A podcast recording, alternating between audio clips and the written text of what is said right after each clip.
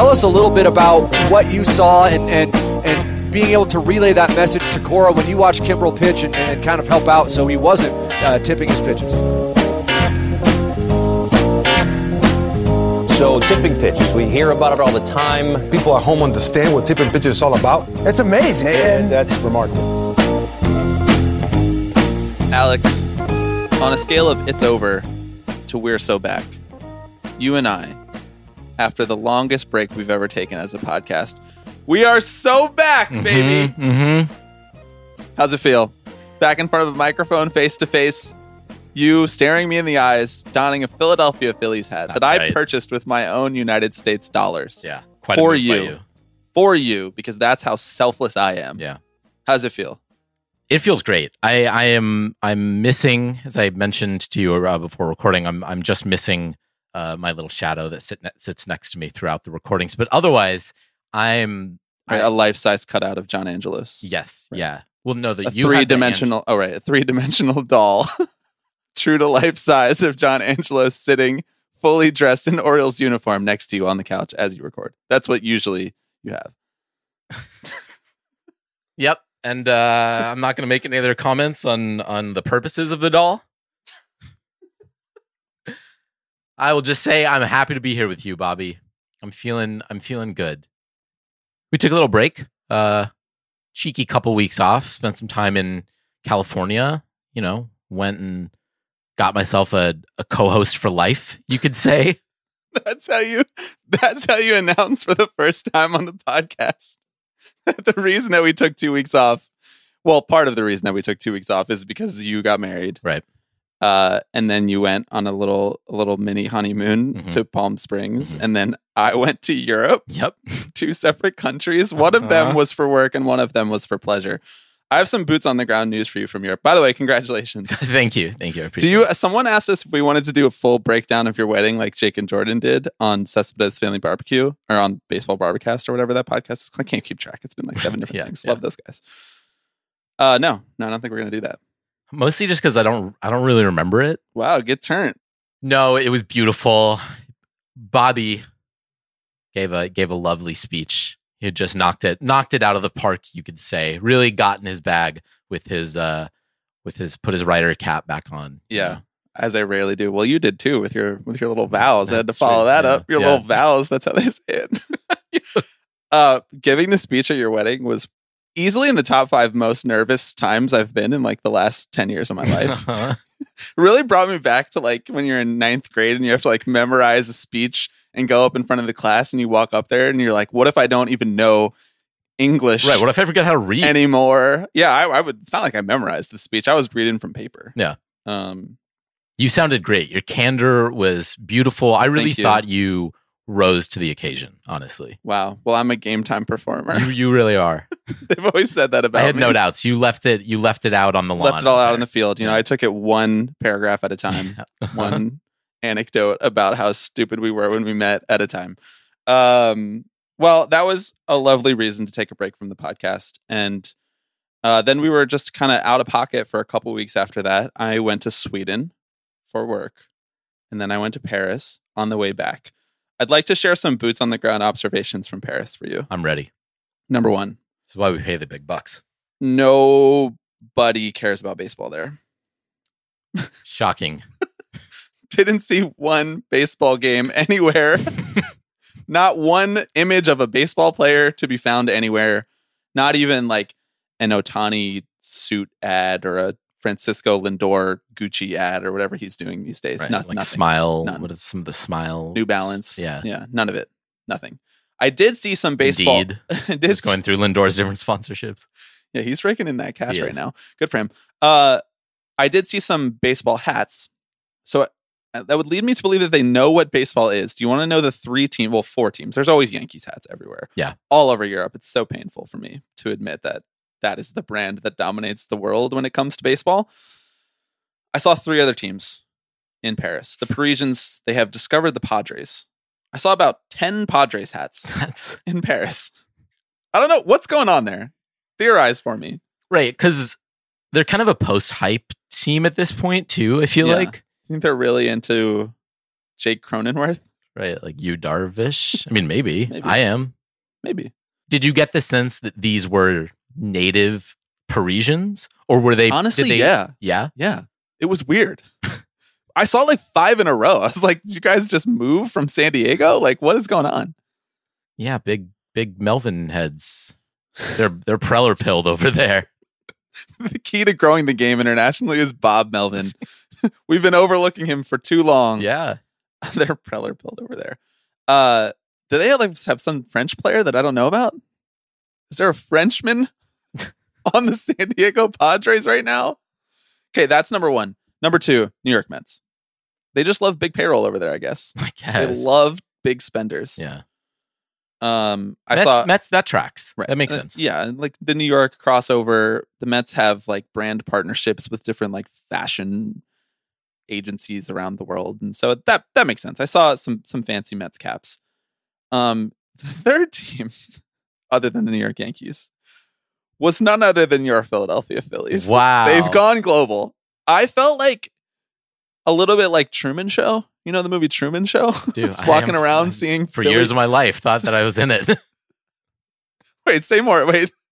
Back up. Okay, we're done with my boots on the ground update from Paris. You thought you were in Truman Show? I like I, I you know I watched it when I was I don't know really young probably like 12 or 13 and so when for I was like four, and I just discovered it's- last year that I wasn't in the Truman Show. They finally let me leave the state of Right, California. exactly I took a boat and I didn't run into anything Okay, so you watched it when you were 12, no I just and you were like, this is definitely me. it was just one of those things where I was Such like main character wow, energy. what if I, yeah good god yeah are you surprised given where we're sitting right now no it's just like what if what if this was the case? Honestly I think it was a psyop to like make me behave better because I was like what if there's a camera watching every single move that I take So you are willing to say that between the ages of 12 and when did you decide that you weren't in Truman Show anymore? you know, it did lingered for a little while. Probably when I got to high school, I was kind of like 12 to this is a 15. little little embarrassing. 12 to 15. So you're willing to say that you behaved like there was a camera on you at all times between the ages of 12 and 15. No, it was just an idea that would pop into my head every once in a while. I was like, just remember, Daddy's always watching. Little did you know that you would then, three years later, discover that the NSA is always watching. right. That actually I was in a Truman Show. It was just not the one I thought it was. Um, wow, that's revelatory. Any other things from cinema that you'd like to share? Any other um, ways that movies have warped your view on the real world? We were I- talking before we started recording about how I watched Fight Club last night Right, after you yeah. left my apartment at about 10:30 p.m. Which is such a choice. just uh, goes to show my approach towards life Yep. and sleep. Um, did did that was that a seminal text for you too? You saw Fight Club and you're like, "This is how I got to be." That's how you met all your friends in high school. yeah, pretty much. It was I mean, like that's that how we met. Catcher in the Rye, and I was like, We these have are a- my Bibles. we have a great cover story for how we met, but the truth is, we started NYU's first Fight Club. yes, we did. No, no, no other movies then. No, those are the only. That was the only movie I watched. No, I, Major I League? um, live in that one. That's for sure. Exactly. I loved Click. Honestly, I was. I spent Oh. years of my life wondering. I spent years of my life doing a lot of things. Apparently, Yeah, uh, you're actually 50. I was just thinking about like what That's if I why you're married. it's like getting halfway through life. It's like time to tie the knot. I don't know, man. I just I had a creative. I had a creative mind. You know, I was very imaginative. You still do. Thanks. You still are. Thank you. What is the movie that you would want to live in the most? Because it's not Truman Show. I have to imagine it's not Click. You don't want No. that kind of power. No, that's you can't even make a decision on what to like eat at dinner. Yeah, like let right. alone whether you should rewind your whole life and do it over again. Exactly. Be like, I'd rewind back to when I was twelve and not watch the Truman Show so I could get those three years back. How many times I went to bed at curfew? Jesus. Literally. Yeah, I was just always really thinking about the mechanics of it too. Like, where would the camera be? You know, like, oh, this Right here this this- mirror doesn't open. It's right here in this microphone, brother. Mhm, that's right. I like the notion that uh, we need to have this on camera also, Right. as if we're not like recording it and releasing it to the world intentionally. Some would say we could record it on video and, and release to the world. Some have In said that. Some, many have said that. Yeah. Uh, any updates on that? Now that you're a married man. right. I, I do have a new name, image, likeness uh, contract that I kind of had to enter into. So that stuff has to be negotiated with my lawyers. love the idea that when you get married, you just have to sign a new name, image, and likeness contract. right. Exactly. We signed a no trade clause as well. No trade. That's good. Yeah. That's good to know. It is good to know. You didn't. You dodged the question. What movie would you like your life to be like? Oh, right. Sorry. I want to be J. Robert Oppenheimer. It feels like you could just do that. just go back to school. Can you become a, a top hat guy like Oppenheimer? I think I could. I was a fedora guy for a little while, which I knew that. Wait, I did- actually knew did this. I've that, seen many photos of you wearing fedoras. I was once again. Those middle school years are are like my dark ages. You know, no one really knows kind of what happened there. It's like your blue period or whatever for Matisse. exactly. This is why I know I I know I've said something to this effect on the podcast before, but easily the person you know, like when people ask you, "Oh, who's the one figure through history that you would want to get dinner with, or who would you want to pick their brain, or would you you know would you take ten thousand dollars, or would you have dinner with fucking Elon Musk or whatever?" Like these dumb quote tweet bait stuff, Yeah. That you see all the time. My answer for that is always thirteen year old Alex. I just feel like I know so much about him right.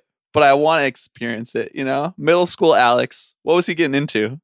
You know? You know, playing yeah, playing games of knockout. Right. Accidentally torrenting so much. accidentally getting my ISP like mad at me. playing games of knockout. Um, I I don't know what people expected from this episode, but having taken three weeks off, I hope that this was it. Yep. We are going to do today on the podcast, we are going to bring back an old favorite segment. It is called Three Up, Three Down. We are going to try, we're going to make a good faith attempt at discussing as many of the topics over the last three weeks that we have not hit on as possible. But before we do that, I am Bobby Wagner. I'm Alex Baisley. And when we come back, Alex is actually going to answer the question of what movie he would want his life to be. This is Tipping Pitches.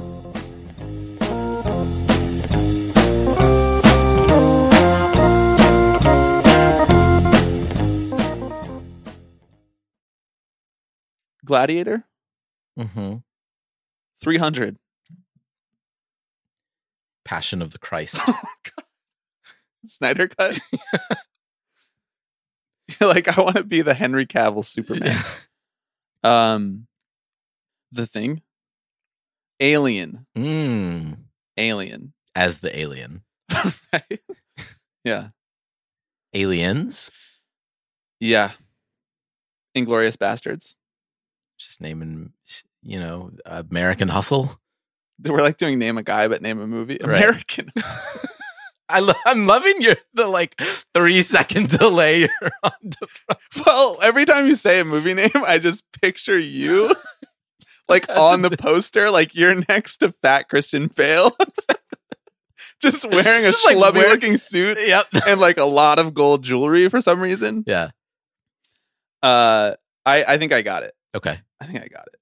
It's not a baseball movie. It's not Mhm. Moneyball. It's not Sandlot. It's not any of this stuff. We've already experienced all that stuff. Yeah.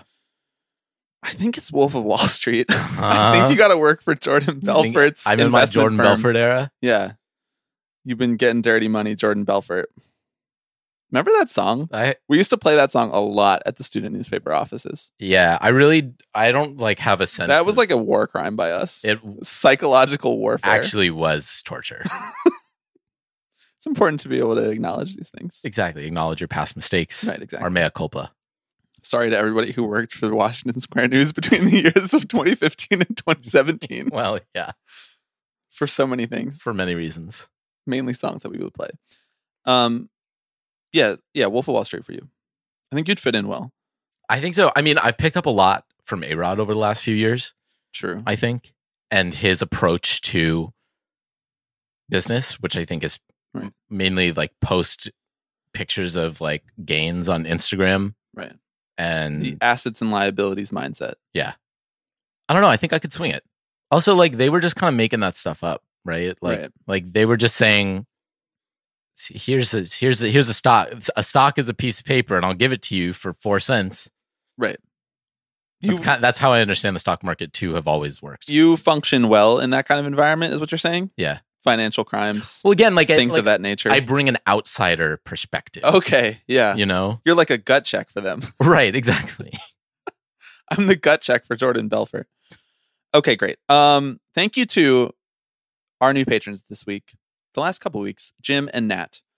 As promised, I spilled water all over my notes, and so they're a little blurry. But as promised, we are going to do three up, three down this week. Alex, two questions for you. Three questions, actually. Number one, do you remember how to do this segment? And if so, can you explain to the people what it is? Uh, no, I don't. Okay, great.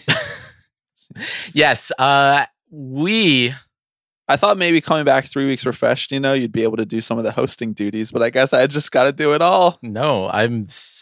As we've learned, you're the star of the Truman Show, and I have to be the narrator. you're right. You're the producer. Yeah. No, three up, three down. A a long uh, forgotten, occasionally resi- revived segment in which we visit stories from around the baseball world in uh, in a cheeky little way. We uh, we take three stories that have brought us enjoyment over the past week, past couple weeks, past period of time since we've previously done this segment, and three topics that are sapping our joy a little bit, yes, detracting. bumming us out, you could say. Yes. Um, we each we each choose three topics. Yes. So in total, there will be twelve topics discussed.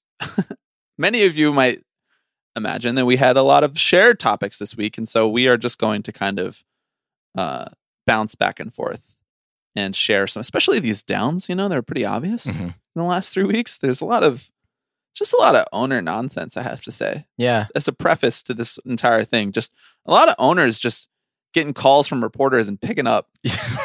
Like, what are you guys doing? what a choice. It's August, you know, like dog days. They're a little bored, Yeah. trying to throw a little wrench in the whole system. Uh huh.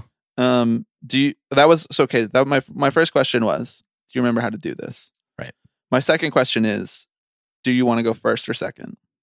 I'll I'll let you kick this one off. Okay. And my gonna give it third to you. question is, do you want to start with start? down or Yep. up? Mhm. Bro, you can't hit me with that many decisions in I couldn't think. They're literally yes or no questions. Like they're literally the A or B. Okay, yes. That means up. Okay, we're starting with up, and I'm starting. In case you can't follow at home, that means I will start with the thing that is bringing me the most joy over the last couple of weeks. And usually, you know, these are not power ranked necessarily, but for me, I would say this one stands out above all of the rest. My first up this week is that the Yankees actually suck. like they're actually bad. they're under 500. Everybody is performing bad, poorly, except Aaron Judge for the most part, and Gerrit Cole. Uh, I imagine in my head, I'm picturing Gerrit Cole winning the Cy Young on the worst team he's ever played for, and the worst team the Yankees have had since like 2014. Uh, Bro, this is the worst team they've had since like the 80s. yeah, well, they haven't finished under 500 since the 1990s. Yeah. For over like 30 years. Uh, and it's not just that the Yankees suck, and and I'm a Yankees hater, like basically everybody who is not a Yankees fan is. But watching the way that the Yankees fans process this is always to me such a treat. And I'm not talking about like reasonable Yankees fans who are self aware about what Yankees fandom is and what that means. I'm talking about like true blue calling into WFAN Yankees fans, like losing their sense of identity because the Yankees are not good. And they're treating it like this is a life or death matter that Brian Cashman still has a job. I just don't I don't think we can take that for granted because as you said they they're almost never under 500. And because they are and they're legitimately not a good baseball team who is not going to make the playoffs and has less than 5% chance of making the playoffs according to Fangraphs. We need to just mark this moment both on the podcast and just as people as something to give us momentum into the future. Yankees stink and it's causing just the most unstable 58 year old men who live on Long Island and Staten Island to behave in a deranged manner. Yeah, they uh they wrapped up a nine game losing streak this past week. Impressive. Which they hadn't done since uh 1982. And That's ridiculous. that's which is insane. But like the Mets lose nine straight like every three I weeks. know. The A's lost like twenty straight earlier this year. And once again, this is it's it's all a testament to just how skewed the Yankee fan perspective is because there were a lot of tweets that were like, well, being a Yankees fan is like, you know, the worst consignment for a fandom that you could have. Right. Just because the expectation is so high, right? It's like forget the A's, forget the Marlins, forget the Rays, whoever those teams expect to be bad. The Yankees, because we demand success, being eight games under 500. I want to remind you, they're eight games under 500. Like I recognize they're in last really place. eight? Wow, that's a lot. It's um, yeah. Well, Let's fucking go. This is great. This is awesome. but Everything's coming up, Bob. it you know, yeah. Well, the Mets are out of it. I don't have to worry about it. I don't have to think about the Braves coming back and taking the division at the Yeah. last weekend. true because they took it weekends Exactly. ago. They had it in April. Okay, so there's that. You know, we had Barbie and Oppenheimer. Wonderful moment Yep. movies. We're gonna get Killers the Flower Moon soon. Oh, we're just uh, we're off baseball already. The. Yankees stink. I got Oh, to go back. to Europe for two weeks. Come on, We're this off. is this is awesome. we're so back. We're so back. But also, you're a Phillies fan, so that hurts. Yeah, well, that one. But you're you're right. That just like I think seeing the meltdown around Cashman and the front office and ownership is really quite cathartic. it's great. It being a Yankees fan is so Catholic. like every single thing, as soon as one thing goes wrong, it's like you have to like atone for it. Like the team needs to atone atone for it. It's like they have such like a persecution complex to the whole fandom. It's un it's unbelievable. There was I mean there was a, a person who was like the main character on Twitter for who basically who said what to the, like similar to what you were outlining where he was like the Yankees being under 500 is worse than any other fandom that any and is worse than anything else that any other fandom is experiencing this year. And many people were in the replies saying stuff like, "Well, you know, the Mets punted at the deadline after having the highest payroll of all time, and they're, you know, running back, retreating with their tail between their legs in shame, and the A's are literally having their team stolen from Oakland, and all of these other examples of people who have it much worse than Yankees fans who have just a run of the mill, boring, bad old baseball team. Nothing weird has happened. They're just not good. They just didn't build a good team for Yeah. the first time in 30 years, and I just think it's um it's fascinating, like from an ethnographic perspective, to watch this play out. What do you think the original sin was then that has caused all this suffering? Not getting Donnie Baseball a World Series ring. That's right. They didn't show any respect No, they really did. to Donnie B. All right. What's your first up this week? My first up this week, you already alluded to it. You already alluded to them, my relationship to them. It's going to be the Philadelphia Phillies. My team. My guys. I'm just gonna sit here in silence for this whole thing as in protest. I'm gonna see how well you can carry this all on your own. All right, that's You've chosen you've chosen to bear this solo. Because I'm not coming on this journey with you. So I'm just gonna I'm just gonna clear out. You tell me that's what you really love about int- interesting. Where did I get this Phillies hat? I don't know. Hmm. Fairy like some godmother. tacit support. some normalization of the Philadelphia Phillies lifestyle. I'm just saying. Appeasement. Uh, the Phillies are hot in more ways than one. Whatever. The Phillies are good, and the Phillies are cute, is what they are. Um, you may I love s- male friendship. I love male friendship too. You may have seen that uh, that Jose Alvarado has started making friendship necklaces for his teammates.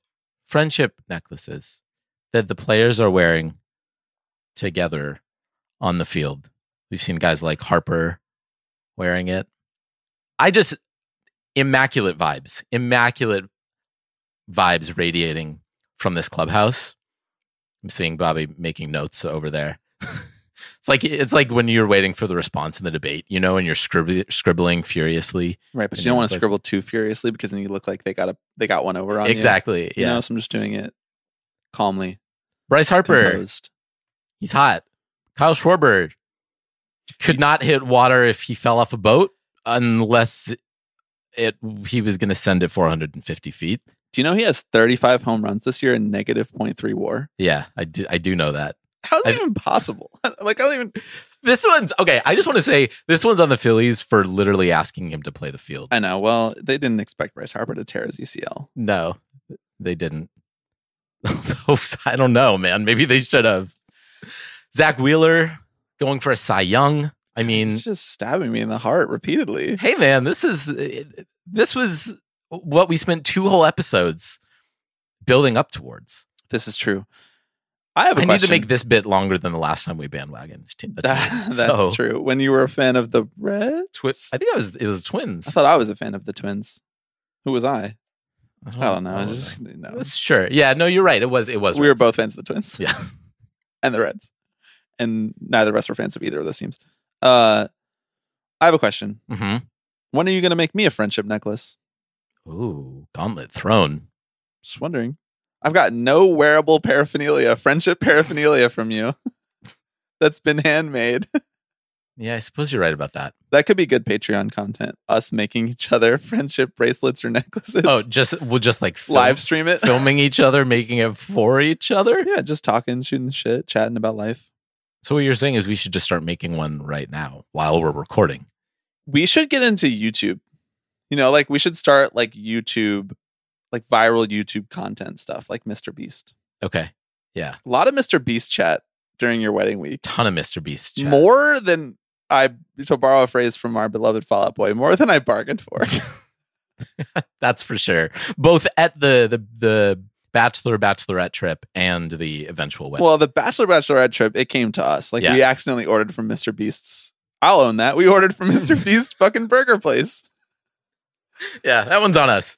should have done our due diligence. exactly before giving him our hard-earned cash um and then just at the wedding week it just kept coming up just Yeah. people just being like what does he do how does he make money and you having to explain it because you're we the only forced to like un- yeah. you're the only person who understands the internet like on that sort of level i was just kind of like i've opted out of it but i know that he's like the most followed youtube channel of all time it's like Yeah. really just absurd world we live in what I, even if we don't become youtubers i do think we need to become grifters Okay. so if it's not YouTube, it does it doesn't have to be necessarily on the internet. You know, like we could start like our own Herbalife or like start our own whatever. Like That feels like a lot of work. no, we got to do something that does not involve us actually like doing labor. Like that's the that's the whole point, you know, is when you're grifting. this just in the people who founded Herbalife are workers. Quote Alex Baisley. I'm All right, just all right, saying okay, it's got to okay, be be so- able to be done like behind the computer screen, right. You know, Yeah. Okay. Somewhere between founding Herbalife and starting the Mr. Beast YouTube channel is where we're gonna slot in comfortably. yes, the thing is, I think like I think it's hard to. I think. I, I think we would find it hard to be Mr. Beast though. Like I think Yeah, that's oh, a yeah, yeah, yeah. way too much work. We have just- to come up with tasks for people to do to debase themselves in public. Like Yeah. that's not really either of our skill sets. So if anyone right. listening We at put home, we put a one baseball fan from each team in a parking lot and had them fight to whatever happens. blindfolded. Yeah. Uh, I have an idea. We buy a baseball team. Mhm. well, if anyone listening at home has a good idea for our grift, please, it- we're always available. Tippingpitchespod at gmail.com, tipping underscore pitches on Twitter, 785 422 5881. Please let us know how we can grift our way out of having to do this podcast, I guess. I mean, I, just kidding. Just kidding. This is never going away. Never, never, ever, never, Never. never. Truman Show never goes off the air. That's right. It doesn't. Uh, so now, so now we're gonna go to down. Sure. Yeah. I don't remember if that's how we used to do the segment, but I'm pretty sure it's how we used to do it. okay. My first down this week, and I I know I alluded to this already, is owners doing interviews. Mhm. One particular owner first. We're gonna get to a, to a different one later. Maybe a couple more. Um, I th- I think this was the most requested topic that we got from our time period off. Yeah. It, w- this was also when I was thinking of topics that we were going to talk about. This is the f- first thing that popped into my head. It was just like two, I saw it when it was published and just alarm bells going off in my head. Yes, this is uh, an article in the New York Times written by Tyler Kepner, who is a sports uh, feature writer there for, for the New York Times. Um, he's reporting from Baltimore. Headline A great team, an ambitious plan, and an existential issue. Quote, existential issue. John Angelos wants to reimagine the way Baltimore approaches the business of baseball. But, big but here, Alex, but his team's electric young core may not be around to see the result. I'm sure many of you have read this article. It it was published in the New York Times on August 21st. Um, so six days ago from time of recording. The first thing first, first things first. The header image, the of this article of John Angelos just standing there, sleeves rolled up, looking real suntanned, you know, in front of just some random park and fence. just like it's such a like stock image for modern baseball owner just trying to be like the relatable guy, you know. Oh, I'm out in the park with the people. I'm holding a baseball in my hands. I definitely look like I know how to hold this baseball. why does he why does he look like the like you know I had to do it to him kid, you know? like, does look exactly like, like what is he doing? I still think the funniest thing that you've ever said on this podcast is when you said that you imagine John Angelos pulls his pants all the way down to his ankles to pee. That's the funniest thing you've ever said on this podcast. That's, uh, that's good to know. It's all downhill from here. No, it's just a high bar to clear. Um, this article is bad shit, dog. The interview that he gave, first of all, he just did not need to do this. Yeah. In the middle of the best Orioles season in like 50 years, the best Orioles regular season in, in so long. And the team has so much goodwill. The rebuild actually worked. The grift worked. They won. You know, they they made their Herbalife. They sold it. And in the middle of that, he gives an interview to the New York Times of all publications, the publication with the widest reach in the entire world, about how he's not sure if the Orioles will be able to afford to keep all of these players who they have tanked for the better part of five years for. They're all in their like first or second year of service time. This is yeah. a five years down the road problem that he is getting way out ahead of for unbelievably vague reasons. I don't get it. Also, aside from the, I think the pull out quotes which got passed around the most frequently on Twitter were, were the ones about how he doesn't believe that the Orioles in their small market will be able to afford both, you know, renovations to the ballpark, but also just being able to extend multiple of these players and keep them as Orioles for life, like previous iterations of Orioles fans of Orioles baseball teams from from the past. You know, like lifelong Orioles, Cal Ripken, like that sort of thing. He just doesn't believe that that is suited to the modern baseball world anymore because of how expensive it is and how of the stratification between the the big markets and the little markets. Mind you, I don't know if I really buy that. like Baltimore is a small market that no, like, sell sell out a lot and it's like a pretty big city and I don't know, but that's a whole different thing. Well, once again, that like market sizes are fake, a, a myth. Yeah, exactly. I would like to talk to you about um, how he envisions just the, the quote unquote public private partnership that would reinvent the Camden Yards campus. Please. Quote the this is from the article now. The plans naturally would include the usual live work play stuff. All the stuff that we've talked about before, all the stuff that, you know, the Braves are doing at the Battery, the Cubs are doing in Wrigleyville, residences, hotels, shops, restaurants, bars that modern owners covet. But Angelos mentioned several other possibilities. I'm going to have you power rank these after this. An elementary school located in the warehouse, a health and wellness clinic, internship and mentorship programs for local youth. People will speak about Baltimore like, wow, Baltimore is cutting edge, which is what they said about Camden Yards. If we develop it right and we include that impactful community program module, we can change the whole brand of Baltimore, just the whole city. We could change the whole city. Bro, he wants to turn the city of Baltimore into an Orioles company town. Yeah. And he said this on the record in the largest newspaper in the world. And this is what he thinks is going to get him the $600 million from the of public funds that he claims that they need to be able to enact their vision, whatever the fuck that means. Your thoughts?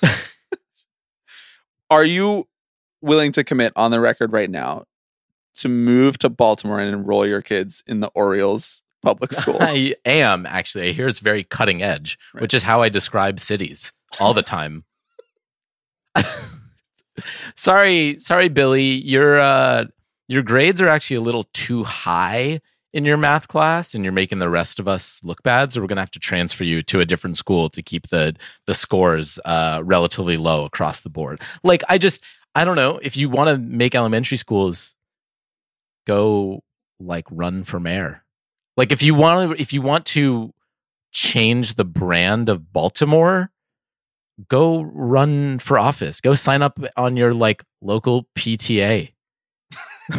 like I don't know.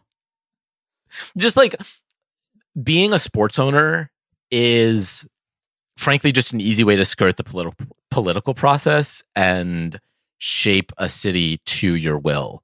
And like that's what more and more owners are figuring out, right? And and we're going to talk a bit later about some of the stadium relocation conversations that are happening. Mhm. But what you're seeing time and time again, right, is that owners want are expanding their horizons beyond simply creating a brand of baseball, and they're like, yeah, we we want to create a bustling downtown like micro economy.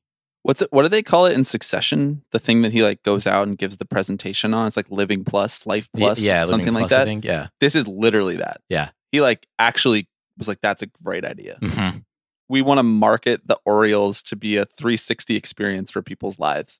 Education, healthcare, wellness, mentorship. It's so it, like, for lack of a better phrase, and without wanting to impugn John Angelos's extracurricular activities, like it's the most coked out idea I could possibly imagine. He's like, what else? I mean, we already fucking figured out baseball. We're the best Yeah. team in the league. What else can we do? I don't know. Education, Schools? schools, healthcare. Let's do it. Let it rip.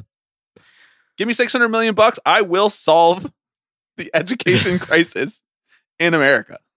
Done.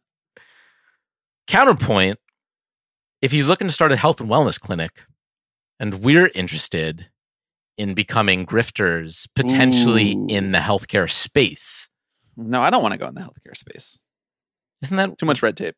Yeah, but like, isn't Herbalife like that's like adjacent to that? Right? I guess it's more wellness than health. If but you gave me $100 cash right now, I could not tell you what Herbalife I don't, does. I don't know what it is either. we lived across the street from an Herbalife plant that we did. our whole senior year of college. I saw a lot of trucks. It's a lot of people coming in and out. I don't know what they do. I think it's like supplements, right? right? Sure. uh huh. Uh huh. Yeah, protein shakes, weight management programs, What? nutritional is, supplements, personal care products. This is not what I thought Herbalife was. oh, but they support nutrition for zero hunger. Oh well, okay. I'm, cool. I, I buy into that. I don't like hunger. I'm in on protein shakes, dog. Should we? Should we cut all this out and maybe see if Herbalife wants to sponsor the pod? well, three up, three down, presented by Herbalife. should we just go back and knock on that like uh, There's warehouse no, they've door? moved on from there, bro. Yeah. they've moved on from Can't there. stay in one place for too long. Otherwise, that's how they catch you. I Herbalife like sponsors like stadiums. They're like they've gone Yeah, mainstream. they have. They've sold out. Don't forget about the little guy.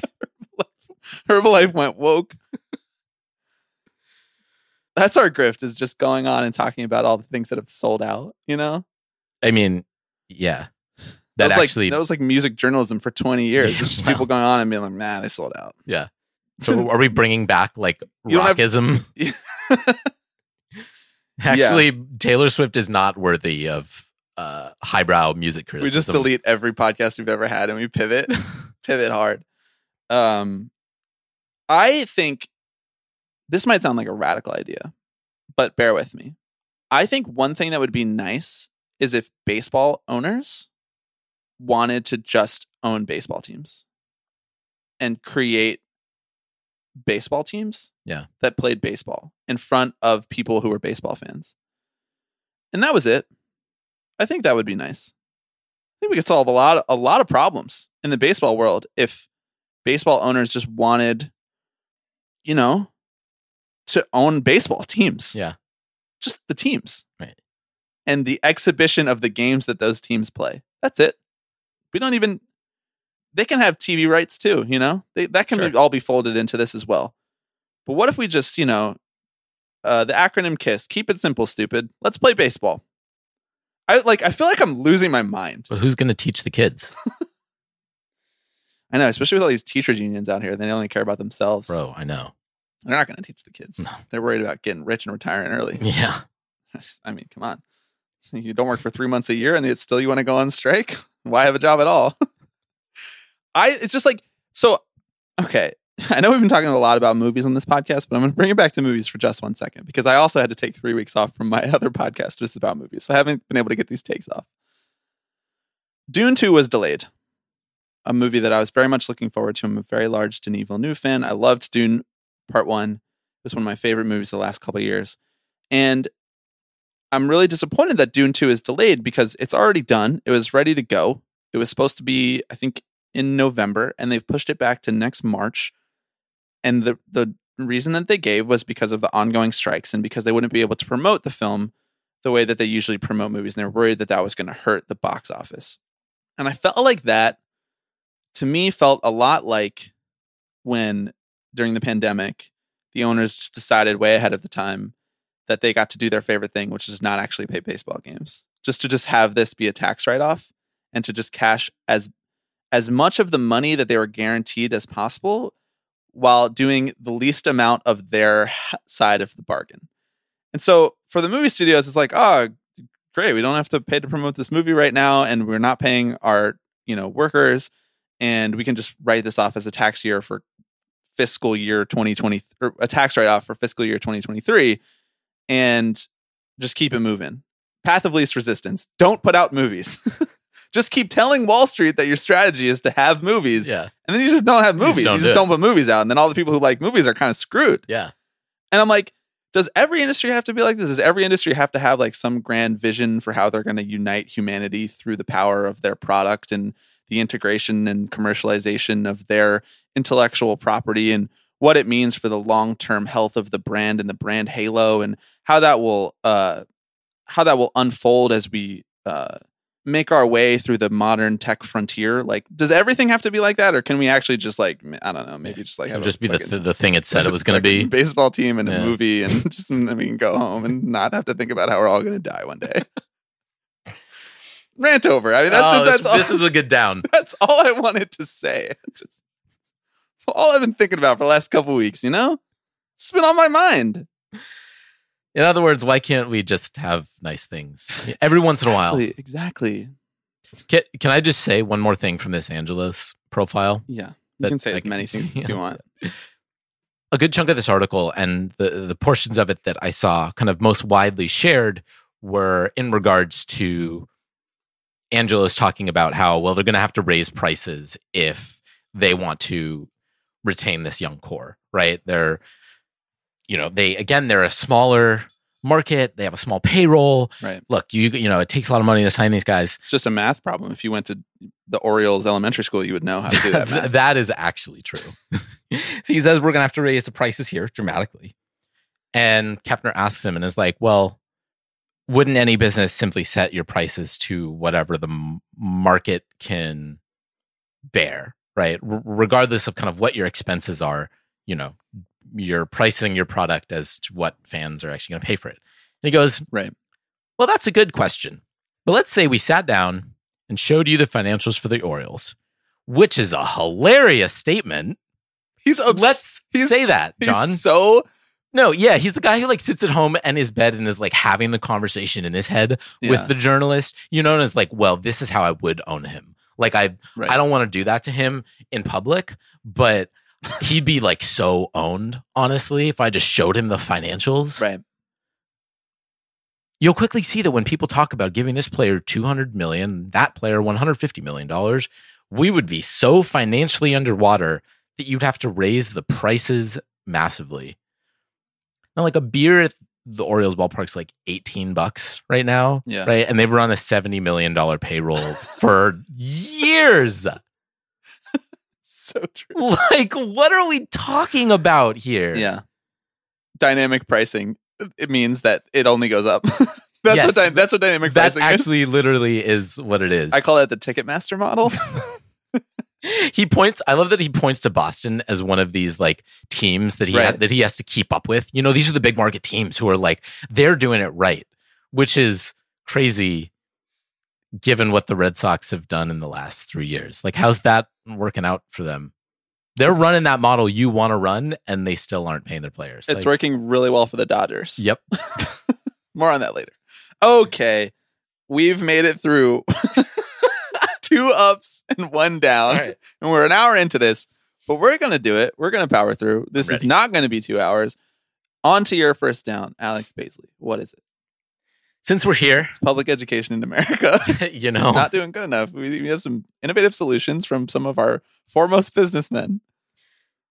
I want to keep it right here uh, on profiles of owners as a means of illuminating how not all uh, profiles are made equal. This one comes courtesy of NBC Bay Area, who got him. He got our man, John Fisher, on In the, record in the flesh, seen, heard from. This is great. I I guess I hesitate to call it a profile because it was more it was like okay, actually, you know what it was? It was like a Verducci profile. Oh, okay. Longtime listeners maybe familiar with uh Verducci's strategy of Thirsting over the subject. right, handing the subject the the notepad to just Right, write down the Exactly. write down the quotes. Uh no, this is not about Tom Verducci.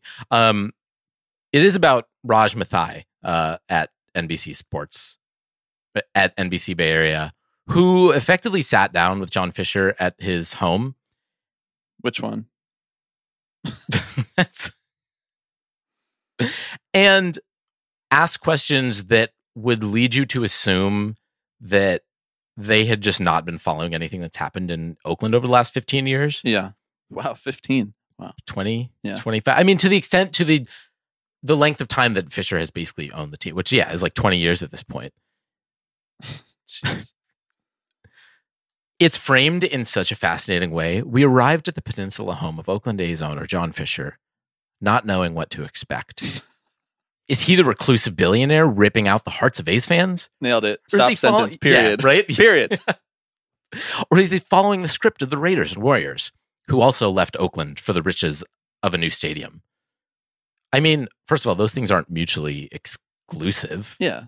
but also that's just such a strange framing of the dichotomy. Uh, by his request, our exclusive Bay Area interview would not include video or audio, just an old-fashioned Q and A. Wow. No question was out of bounds. We used to be a country. No question was pre-screened. No question was out of bounds. Intriguing. right? That just yeah.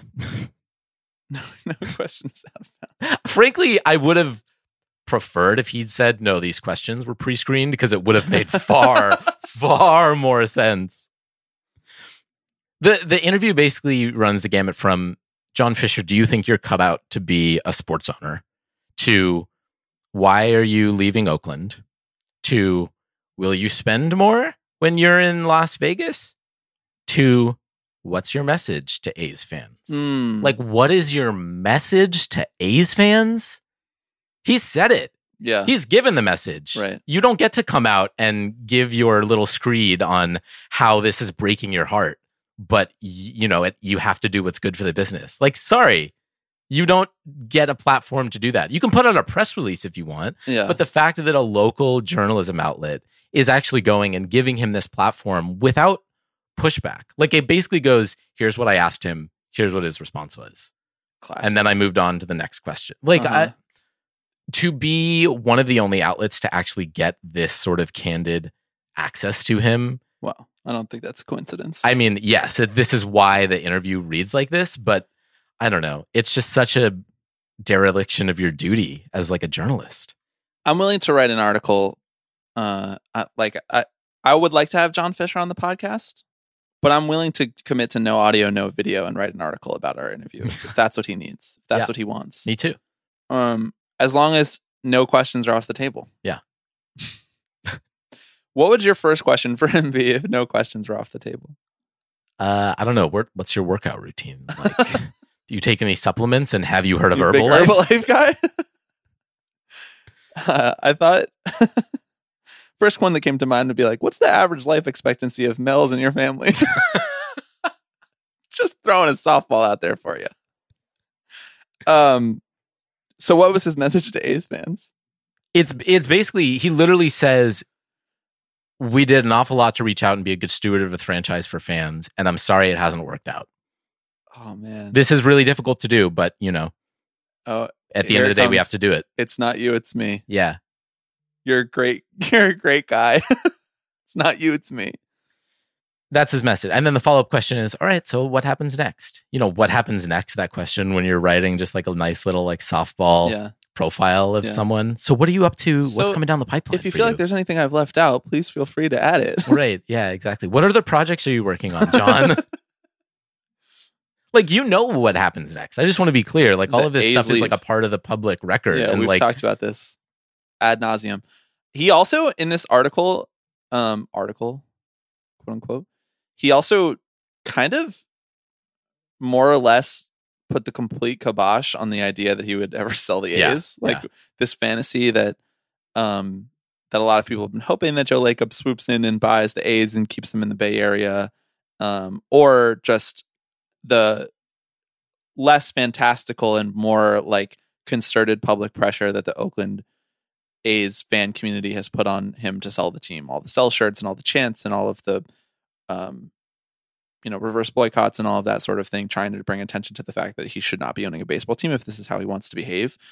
And it's despicable that the league would allow this sort of behavior. Not just allow it, just like more or less endorse and encourage it and facilitate it. But um, he was just like, nah, No. nah, I own that and that's mine. So Yeah. you guys are cooked. Sorry. How do you think he feels about public education in Las Vegas, though? well, Because he's taking all the money away from the schools, so he might have to make a school right. There might be an opportunity there. because all the other schools are going to close because the A's are going to get all their money. we'll just have like a thousand student class uh, sit in center field, you know, and then we'll put like a we'll put like some YouTube on the scoreboard, and they'll learn like math and shit. Right. That'd be great. Yeah. Little Mr. Beast side by side with the A's. For the God, we are dreaming up a dystopia right now. Um, it's like days away Yeah. at this point. Okay, let's go back to our ups because okay, that was right. That was eek. bleak. Oh my god, that was like the real answer is you want to live in Blade Runner twenty forty nine, I guess. Yeah, actually. or Mad Max Fury. yeah, like Road. like RoboCop or something like that. Uh, okay, it's my turn. Uh, my second up this week. the Seattle Mariners are ten and three since Jordan Schusterman got married. I texted him yesterday and I was like, I think that they might have to give you a ring if they win the World Series. You know, you got your ring and you'll get a ring from the There. Mariners. Um, and the Texas Rangers have lost eight straight, and that puts the well, they won yesterday actually, but they had lost eight straight before that. The Mariners and Rangers were tied for first. It's like a three horse race at the top of the AL West, which I don't think a lot of people would have guessed, especially with the Mariners' slow start with Julio Rodriguez's slow Yeah. start. Famously, I said he's bad on the podcast. Infamously, I said that. But I think it's so much more interesting when there's a likable team in every division race Totally. and that's not the case for a lot of the divisions right now. Um, either they're like sewed up, or um, the teams that are contending for them are just like blah or whatever. In the case of the Centrals, but the AL West is keeping division races alive in my mind. You know, you have like the Astros, who everybody expected to win the division, the Rangers, who are up and coming and outperforming everybody for you know 110 games, and now are maybe sputtering a little bit, which I'm enjoying. I'm putting on my full Ranger, former Met hater hat, by the way. I just would like everybody to know I don't want good things to happen to the Rangers. I just don't. Um, and so I am thus all in on the Seattle Mariners. This is my squad. I think it's. Uh, I understand why you didn't pick them, but I think that they had a good candidacy Totally. and for uh, you know a year by year basis i think it's a, a fun team to bandwagon and so that is the thing that's bringing me joy nothing deeper than that really Yeah. Uh they traded away their closer and their bullpen got better sure Who among us? sure baseball doesn't make any sense Yeah, they just have a lot of really cool stories in that clubhouse right now between like stars like Julio and guys like Josh Rojas, right, who were maybe floundering a little bit in other organizations and came over and retooled his swing and is raking since then. Like they have a guy named Big Dumper on their team. True. Like that's a, I mean, multiple points in their favor. I'm going to be attending a Seattle Mariners game next month. You will. I will Where? in Seattle. Oh, Breaking news on the podcast. yeah. I'm moving to Seattle. Sorry, I didn't tell you. um, who knows? Maybe it'll be. Maybe they'll clinch the division when I'm there. That would be sick, That- actually. that would turn me into a Mariners fan. yeah. now that the A's don't exist, uh, and we can officially write them off, I do think that I have a free slot for my AL team, and so I can basically choose anybody I want to. Yeah, you can. I'll tell you a couple teams that I won't be choosing. I won't be choosing the New York Yankees. I I won't be choosing the Tampa Bay Rays. Mm. I won't be choosing Back out on the Rays again. I won't be choosing the Houston Astros. Uh, Texas Rangers. I won't be choosing the Texas Rangers. Mm. Despicable organization. And I won't be choosing the Los Angeles Angels or the Chicago White Sox. So those are teams that I won't be choosing. What there was uh before we started recording, there was another team that you were ready to go in on. I just want I want to give you the space to do that. oh, right. I forgot all about that. That team is the Baltimore Orioles. what are we doing? What? that's my question for people. What, like, okay, great. Gunnar Henderson's great. Grayson Rodriguez is great. I Ad- love that you're in full hater Adley's- mode at Adley's this point in the obviously year. great. Like the players are great. There's nothing wrong with the players. Just like there was nothing until the cheating scandal. Just like there was nothing wrong with George Springer and Jose Altuve and Alex Bregman and all these. I mean, he's annoying, but whatever. Just like there was nothing wrong with those people. But like from an organizational standpoint, if you're a neutral fan, how can you possibly look at the Orioles and think like good vibes only? You know, their owner wants to fucking own public education in Baltimore. They tanked and had a $30 million payroll for five years. This is everything that we say all the time that we don't like in baseball. And because they did it and because it worked out, we're just like, oh my God, I love this. This is the Cubs all over again. This is the Astros all over again. It's the stupidest thing ever. What are we, why are we doing this? No, I'm in on it. I'm a fan. No, because when you were choosing between the Orioles and the Phillies, this is like what I was trying to say the whole time. I'm like, the Orioles are like everything that is wrong with modern baseball. There's first of all, there's nothing wrong with modern baseball. That is Emo true. legends. Uh, if I could fantasy draft one band to bring get back together, that would be the band. Yeah. The fact that I never went and saw them, they were like, oh god, just kicking myself constantly over that. They're Philadelphia band. They were just playing shows like 20 miles from my house, like for years. And I was just like, man, I'll see them next time, you know, and then, then I didn't. Downer. But I know there are probably a lot of Orioles fans listening to this. Um, we seem to have somewhat of a strong Orioles contingent in the Tipping Pitches fandom. And I want to say very clearly that Orioles fans did nothing wrong. Orioles players did nothing wrong. But Orioles management and ownership is it, frankly disgraceful. I don't know how else to put it. I don't know how else to put it. It's like they just recreated what the Astros did.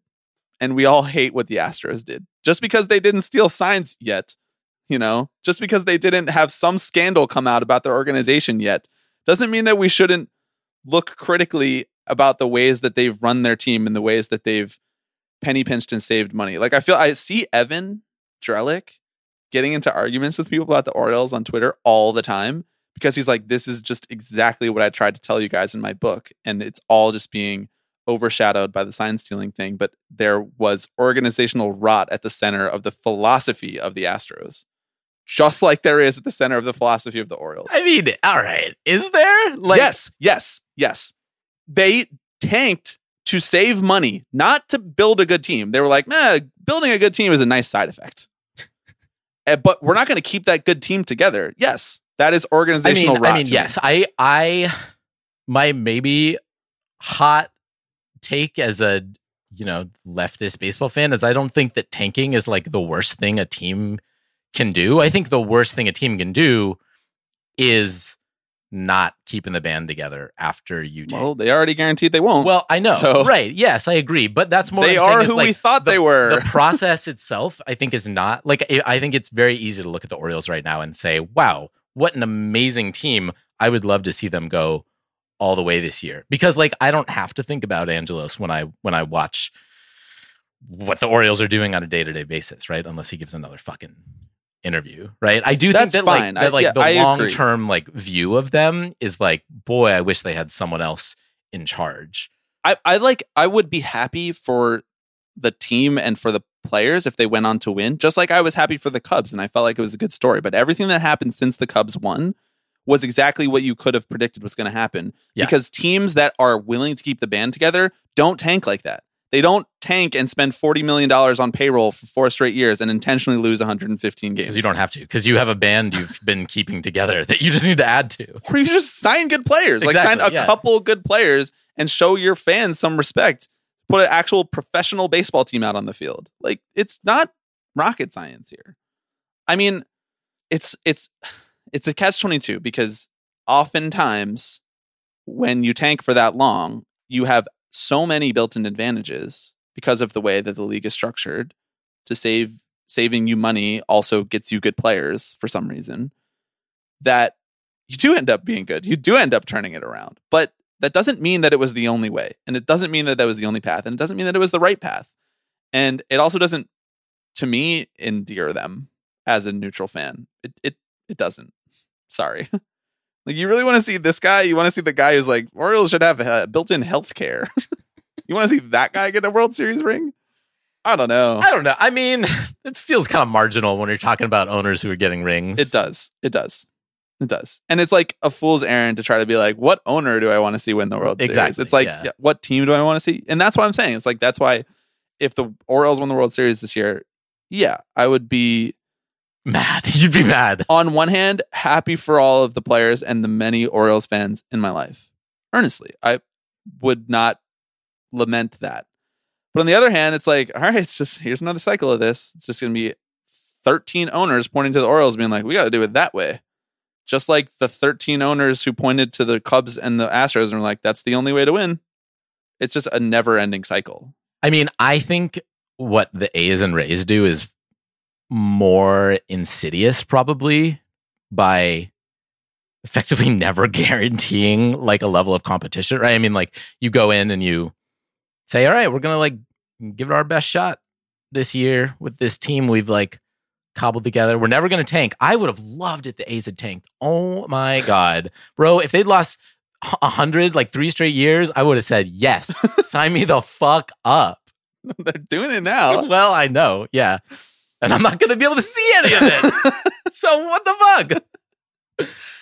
I what I think is very few teams see models of success that actually cost in more than you know financial costs but just like effort investment giving a shit about the team wanting to put a product out there and engage with the fans on that level. Give the fans what they want basically. Very few teams see that and are like i should imitate that. No one's like i should do what steve cohen does. No one's like i should do what the yankees do. I should do what the padres do. They don't see that and they're like let's imitate it. They see that and they give anonymous quotes so that they can be published about how they don't think it's sustainable and how they think it's bad for the game and it's going to ruin fans engagement with the game in the long term despite the fact that all fans are like this is great. I love this. Yeah. You know what was cool when Steve Cohen was signing all of the good players? That was fun. I enjoyed that much more than I enjoy actually watching the Mets. No, you're right. It's like there's no follow through on ownership, right? It's like you look at tanking, you look at what the Astros did, you look at what the Cubs did, and you say, well, if we can just focus on the first part, we don't even have to worry about the winning the second, the second part of that. I just find a lot of people just like it's like the dril tweet. There's actually no difference between good and bad. I find that to be the discourse over tanking teams. Well, there's no difference between having a terrible team for five years and then probably not winning a World Series at the end of it, as there is between actually trying. You know, there's no difference between those two things. Those are the same thing. That's how we talk about these teams. that was like a 12 minute. I love this. This is amazing. I'm so glad I reminded you of the Orioles. I had a lot of time to think. I had a lot of time alone on planes, you know, walking around, just stirring thoughts. I'm s- certain that we're going to get people like replying to this being like, why are you such a downer? Like, why are you throwing a wet blanket on the Orioles? And to that, I would say, John Angelos is throwing the wet blanket. I'm just observing it. Yes. Well, in fact, he was the one who wet the blanket. Exactly. Um, okay. We're on up We're on your second up right now. Yeah. What is your second up this week? For my second up this week, I initially was going to just talk, I was going to harken back to the early days of this podcast and just talk, you know, players that I like, uh, call ups. Tim Tebow. Love, love, yeah, Tim Tebow. Uh, there have been a lot of call ups that I, that I, uh, really enjoy. I just like seeing guys make Noelvi Marte and Masyn Winn and Nolan Schanuel, you know, calling up guys from the 23 draft. I fucking love it. If you're the Angels, I guess what do you have to lose at this point? But that's not my up this week. Um, Bro, and- we are so not to just not to interrupt you though. No, no, no, no, no. We are so deep in the like the all of these names are like just run of the mill Yeah. like baseball like travel names that you heard like when you were growing up. You're like, oh, here's another Mason. Here's yeah, Mason with a Y. exactly. We're so deep in that. No, instead, I want to talk band topics. Actually, not band topics. I want to talk band people. All right. I got one more piece of Fisher content for you, and that is the Treehouse Cafe that's in Lake Tahoe, Oh yeah. which is doing Praxis. did we really never talk about this on the pod? I don't think we did. This Wow. came out, I think, maybe the day we released our last pod. So you decided to choose the most stale possible topic that you could. Exactly. exactly. All I want to say is you can do this too. You can ban owners from entering your establishment. I'm not endorsing, nor am I discouraging. Well, I actually am slightly encouraging, you could say. Um, put up a sign, just like the Treehouse Cafe, that says we reserve the right to refuse service to any member of the Oakland Athletics ownership group. Go ahead and put put that Fisher can fuck off on your sign. You know, keep it safe for work or not doesn't matter. All I'm saying is you have the power over these people. I'm going the other way. Yeah, You we have the right them to invite John Fisher on this podcast. into this studio. That's well, the sign that says John Fisher is welcome here. He hasn't seen it yet, but yeah. Well, people don't know this, but we we do have a sign. It's right above the baseball for the many sign, Yeah.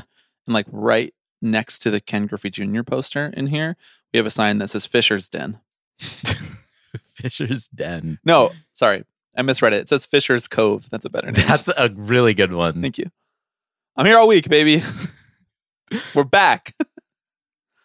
That's all it was is. over five minutes ago when I was yelling about the Orioles and how they stink and how I don't know why people like them, but we're back. It's back. John Fisher's not banned from this podcast. He does have an open invite. Some people might say that he is the animating factor for this podcast. some people might say we talk about him a little too much. Um, What is your? uh Do you have anything else to say on this?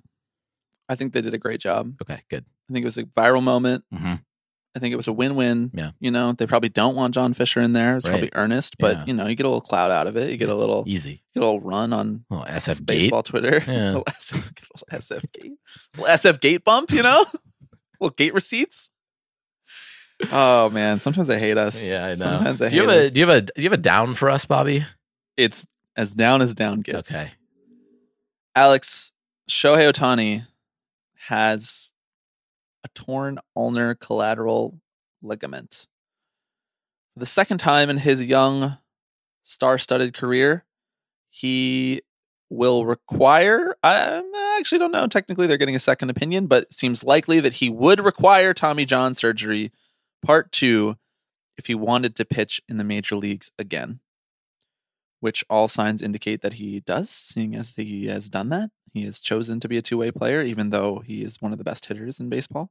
He is also one of the best pitchers in baseball. I don't need to tell you this. I don't need to tell anyone listening at home this. I'm just saying it all because if I don't just keep talking nervously about how great he is, I will just get very sad, Mhm. very dour Yeah. on the podcast. It's not supposed to go like this, man.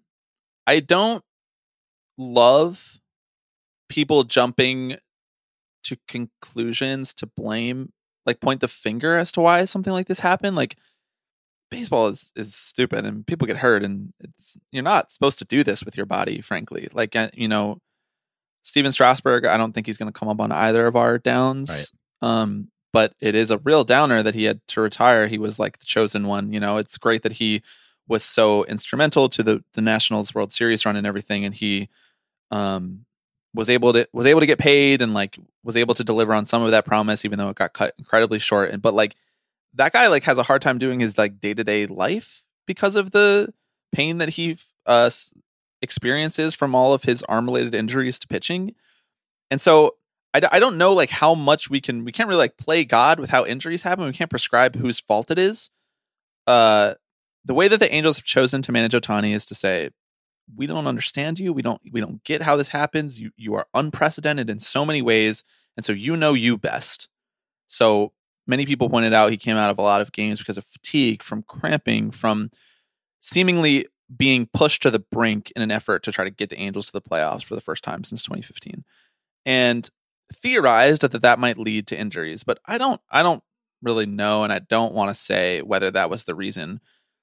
I just would like to hold space for the fact that this bums me out and this is like the one good thing that we could all come together and agree was like the main attraction in the baseball world. And of course, he's still hitting. He's still hitting very well because he is Shohei Ohtani. But it's just, it's a bummer to imagine the fact that this happens right before he's going into free agency, which is going to be one of the most interesting contract negotiations.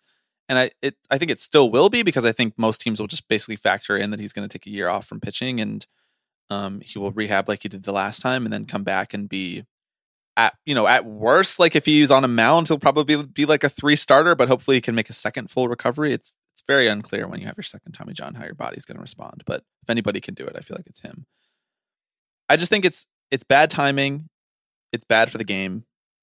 And i frequently am left asking the question why can't we have like uninterrupted nice things Mhm. everything always has to have an asterisk or an interruption to it Yeah, this sucks. This was kind of brutal news to wake up to, especially because I I got like the, the a second news al- alert about it before I'd seen the first one that said he had a UCL tear. So I just got a notification that was just talking abstractly about his UCL, and the way my heart just like jumped into my throat sucked. Yeah. just kind of a kind of a bad way to start the day. I will say, even worse way to start the day is that in like the subheader of the notification, it was like also Mike, Mike Trout's Trout. potentially career-ending injury that he's been nursing for the last like three years. Yep. He's back on the IL because of it. I this these are the reasons that people point fingers at the Angels is Yeah. because stuff like this keeps happening. Like Mhm. it's like I saw a lot of people discussing former players discussing about how little the Angels care about like rest, recovery, nutrition, stretching, hydration, like stuff like this. And you know, like in the modern game, many of these players at this level like do all of this stuff on their own or like have their own routine for this sort of thing, but it just feels like a profoundly cursed franchise and I just want to get anyone and everyone as far away from there as possible. And you had their GM coming out and basically defending their treatment of Shohei and saying, That was the part where I was like, all right, Yeah. slow your roll, bro. where he was like, uh, well, we offered to give him an MRI and like he said no. Like that would have done And it's like- anything. it's been partially torn probably for like two months at this point. Right, exactly. And it's also just I I recognize he's not going to be on your team a month from now, but like why do you need to put your player on blast like that? Like you're the face of your franchise on blast like that. And I, It's just unnecessary. a, a a a rule that I think is worth maybe following is not talking about like medical diagnoses of other human beings. I know you can't really do that when you're a GM of a major league baseball team, but just like maybe not doing hindsight on the best ways to manage another person's body, right. just in all aspects of life. You know, Yeah. just let that person cook. Mm-hmm. Yeah, or come out and say, you know what, we have talked at length. You know, we've we've stayed in constant touch with him about how he feels, and you know, there was never any question on either side, and so you know, we did what we felt like we had to. Like, either just there's no positive outcome to going out and saying, well, we actually thought that maybe something was wrong, but he said no. So, like, that just makes you look bad. Like, he's a player; he knows his body best. Feels like sour grapes. Yeah, it does. Uh, okay, let's move on. This is too bleak. All right, Uh, what's well- your next down? All right, my next down is maybe a little too predictable. Um, but I don't know if you heard Bobby. ESPN is getting ready to rake in that that sweet, sweet sports betting cash. They've launched their partnership with Penn Entertainment. You know the one, Penn I- Entertainment. Yeah, I do. Yeah. Did you see that they sold Barstool back to Dave Portnoy Yeah. for like hundred bucks or something like that? Yeah, So they basically gave him like a hundred million, and then now they sold it back to him for a hundred dollars. sure. Because they just didn't know what to do with it. Like, I don't know. We don't need to talk about Dave Portnoy, but I think we should talk about it more. there's no shortage of things to talk about. Actually, what I would like to talk about is the last time that we ordered pizza together.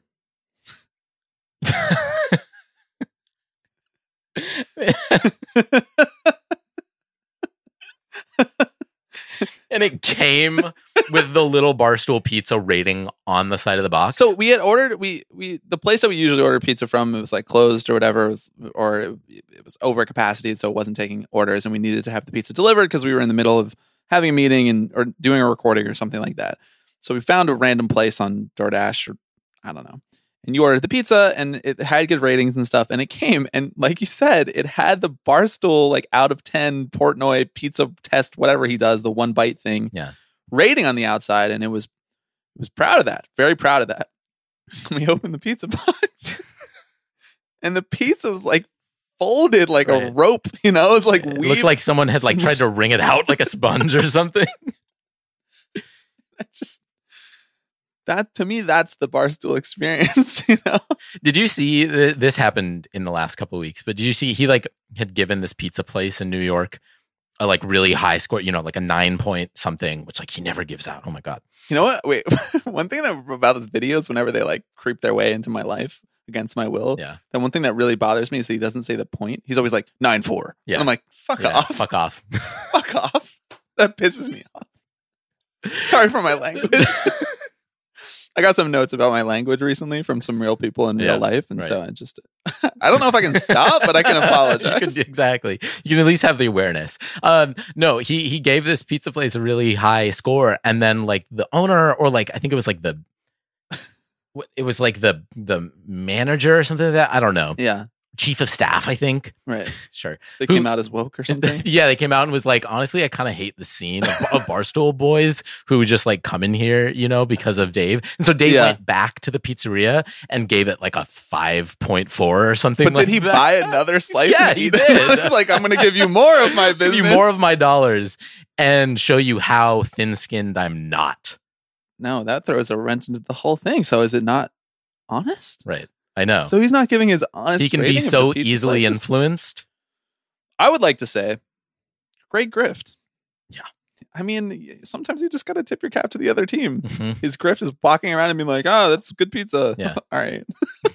great. I'm gonna do that with supplements. Walk around. That's a great supplement. Yeah. The supplement's an eight five. ESPN is getting into betting, Bobby. And frankly, I didn't know that was allowed. what do you mean? Well, ESPN ostensibly, This could go so many directions. ostensibly platforms many sports. Oh they yeah. ostensibly employ a roster of reporters who cover said sport. Yeah. Your your mileage on whether or not it's journalism may vary, but I think the only thing that's journalism is Buster Olney tweets. that's the last thing we have left. You're judging them based on how much I'm making you laugh today. I, I think I'm doing good. you are doing you're doing great. You. I mean, the more you derail me, the more it's just tough to to reel me back in. So I'm just going to power through. Um, Okay. it just feels like a really weird consolidation of a large number of interests in a manner that once again I feel like we're we're not really thinking about the long game here. ESPN, which is owned by Disney, right? This is could be seen as Disney's way of trying to tap into a younger audience, right? Through a new means of engagement by basically saying, hey, if you have a few bucks to throw around, why don't you throw it down on the uh, Cleveland Browns? I don't know. That was amazing knowledge of a base of football teams. Football teams. Yeah. I just think you're getting into really sketchy territory when you have a company who is invested in the the the broadcast, the play of sports nationally, internationally even, and is now also invested in getting fans to gamble on these games and is also invested on trying to cover these sports from an objective perspective. Again, whether or not it's objective kind of That was Bob Iger. that actually whether or not you think it's objective is kind of beside the point, right? Because they're Yeah. essentially this kind of one-stop shop for information about sports. Yeah. That And I sounds just good to Wall Street though. I mean, yeah. Those those dudes over at Goldman Sachs are like, I like the way I that lo- sounds. I love information. yeah. I love one-stop shops. I love simple checkout transactions. That's right, I do. You know? I um of course they're allowed. I mean, they're I mean, you're allowed yes, to do yes, yeah, anything, of you know? Yeah. I I just hate sports betting. so I know. I it. know. I know. There was I I tweeted about this, but Bleacher Report and Bleacher Report betting, which have been some of the to me like the worst offenders of like gambling normalization, Yeah. frankly, on at least on social media because I don't I don't actually like use these products, so I can't speak to what how predatory any of the products themselves really are. So Right. but when I'm scrolling on social media and there's like a joint post between like Bleacher Report or House of Highlights and BR betting, Bet. Yeah. this post about Phil Mickelson, it's just it's just a screenshot with like a hat tip to like some podcast or something like that. Yeah. Phil Mickelson allegedly bet $1 billion. Over the last three decades, Phil Mickelson allegedly lost close to $100 million gambling, tried to bet on a Ryder Cup he was competing in, made 43 bets on MLB games in one day. And that's just it. That's just it. They just posted that. That's just the whole post. And then BR Betting commented under, underneath it, like the emoji with like the eyes raised. I'm like, Jesus Christ. we are straight up living in a dystopia. Like this is like they're just posting this man's gambling addiction on their content channel where they're trying to get people to, To gamble. gamble. Be like if a Budweiser commercial was about Alcoholics Anonymous. Yeah. I'm like, no, I'm not trying I to be know, I know, I facetious. Like it's unbelievable. Yeah. And I think that ESPN getting into this or like reformatting their whole company is just an illustration of the Overton window on this topic, just on this issue, just moving in the wrong direction. So Yeah. all these other companies are cashing in in the short term. So why not us? Yeah. I saw a, a clip from a broadcast recently. I don't even know the network it was on, but it was talking about where's Ohtani going to land, right? And what are the odds on each one, right? So it's like plus 400 to land with whoever, you know, the Yankees, right? Like plus a Whoa. thousand to stay at the Angels. And I'm just like, How exciting! Yeah, great. What, that's such a cool way to think about that Yeah, as someone who doesn't gamble. I'm like, with this, like it, it's meaningless to me on like an informational level yeah, but beyond that it's just trying to seed that language in seed that sort of phrasing into our just like kind of common parlance yeah. Do you know what that means? Plus four hundred? Are you? That means if you bet one hundred dollars, Yes, I mean- win four hundred dollars. Yes, that means if I- you give a company hundred dollars of the cash that you earn Yeah. Through having to sell your labor, you could potentially win four hundred dollars because a guy chose to go to a new team. That's Yeah. just so inane and uninteresting. And like of all of the things that we talk about on this podcast or other people talk about about sports, it is like so far down the list of interesting frames of reference for what sports can be in culture yeah that I just feel like we're living in just an intentionally stupid society. yeah i mean it feels I, I think it speaks to the kind of very online way of engaging of things in like you kind of want something quick and rapid And in a and, list. and in a list. Exactly. That's like Yeah. definitive right? It's like don't tell me the like just like five potential landing spots. Tell me what's the most and least likely. So like i get it. It's trying to be in conversation with a way that we sort of already exist and talk about things online. Yeah. but i think that just makes it that much more insidious The call's coming from inside the house. yeah exactly do, you have, okay. do you have an up I do have an up. Uh, my final up this week, and we can move. My final up this week, and we can move through this, through this one a little quickly because it's not. There's not much that deep that we haven't already tread this ground before. But Mookie Betts, uh, famously used to be on the Red Sox. He is now famously on the Dodgers for what seems to be the rest of his career. And he, boy, is he good! He's right up there for National League MVP this year. Him, Acuna, and Freddie Freeman in a three man race. Um, he went back to Fenway Park for the first time since being traded to the Dodgers from the Red Sox in 20, 2019 offseason. People were wondering, what's the reception going to be like? What's the vibe going to be like? I felt pretty strongly that there would be nobody mad at him. He No. didn't trade himself. Nope. he just wanted decently fair market valuation for being one of the best players in baseball. And the Red Sox were like, actually, we are going to trade one of our transcendent stars again. A hundred year, literally a hundred years to the year after we traded Babe Ruth and cursed our franchise. But nah, nothing to worry about here. Nothing to see. um, and he got an awesome standing ovation at Fenway. Uh, just a rapturous, roaring round of applause from the Fenway faithful. And I was like, for a hot second there, I was like, you gotta hand it to Boston. And then like 30 seconds later, I was like, All right. that's enough. it was cool. It was a really, it was a, it was a cool moment. It was an earnest moment, an uncomplicatedly cool thing that the Red Sox fans could recognize what he did for the team, having won a World Series with them, having been an MVP, having been one of the best players that they've developed in the history of their franchise, and could divorce the fact that he's it wasn't his fault that it, he's no longer on the team and be happy for a guy who is like still a face of baseball for ostensibly like one of the other big market rival teams that is competing with the Red Sox to be at the center of the baseball world. It was it was cool. I enjoyed it. Felt like a little bit of a throwback. Yeah. I, I watched the clip and yeah, found my, a grin just sort of creeping across my face that was only halted by the remembrance that like it doesn't have to be this way, right? Well, like you know, and I mean, I'm not mad though because I'm happy that he's on the Dodgers. Much well, easier okay. to root for him yes, there. I t- totally agree. Um, I love seeing these types of returns. It is the the Boston fans were very classy towards him. Um, Boston It- fans are very classy. Quote Alex Baisley. That's right, they are. you know, it's just these moments are a testament to like the fact that it's not about John Henry or John Angelos, right? No one is giving them that standing ovation for coming to the ballpark. It's about Except for you, dude. except for me. That's I do get on my feet every time Fisher enters the ballpark. Screaming at the top of your lungs when the owner gets the World Series trophy. you deserve this.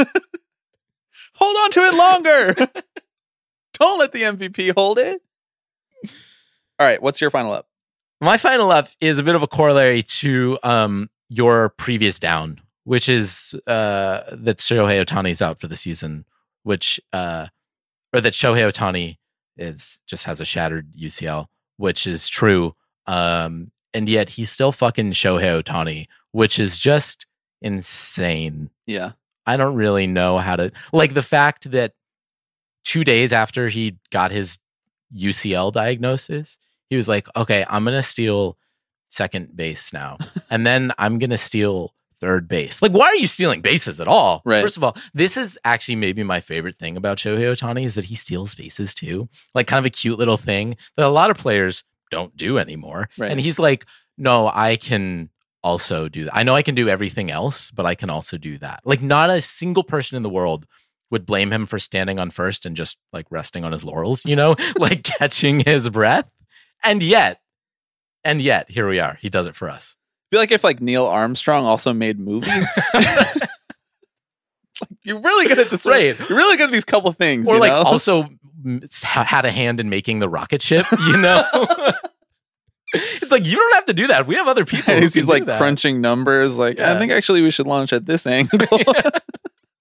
like I just it's a testament to how his star literally cannot be dimmed. Like we follow a couple like Shohei Ohtani specific fan accounts on Twitter, and there's some of my favorite accounts to follow because they have like you know there's one that's like Shohei Save Us, which first of all great handle. I would encourage everyone to follow them. Like 150,000 followers Yeah. for a account focused on this singular Right. baseball player. Like I don't I don't know. Some If- might argue most famous baseball player in the baseball world. yeah, yeah, some might. I don't know. I just think it's cool. And there's a fan base out there that's about to get really lucky this offseason. And I think you should just steel yourselves for it. Dude, the way that he just what like now that he's not pitching anymore, but you can still just go watch him hit every day and he's just like smoking doubles and triples. Mhm. all over the field, spraying the ball everywhere, hitting homers still. He broke that light at Citi Field, and then the Citi Field scoreboard operator was like, We're gonna send the bill to you, Mr. Yep. Ohtani. Like Good bit, everybody. Nicely done. Nicely done. Seven out of ten. nice work. Come back next week. Uh, that's a good one. Uh, okay, back to our final downs. My final down, and maybe people will be surprised that it's taken us this long to say this person's name, given that they really just pulled themselves right into the center of the baseball world, put the spotlight right on themselves. That man is named Jerry Reinsdorf, who is in a neck and neck race for worst baseball owner Yeah. With Artie Moreno and John Fisher. I think that Fisher is leading right now just for from the sheer volume of opportunity. Mhm. But don't think for one goddamn second that Artie and Jerry are not watching what he's doing and Yeah. trying to get that crown back. Well, Jerry's a veteran in the space too. Exactly. He's held he mean he's held the crown at multiple points over his long and storied Mhm. storied, Storied career, as a terrible yeah. owner in multiple sports. Um White Sox rebuild did not go well.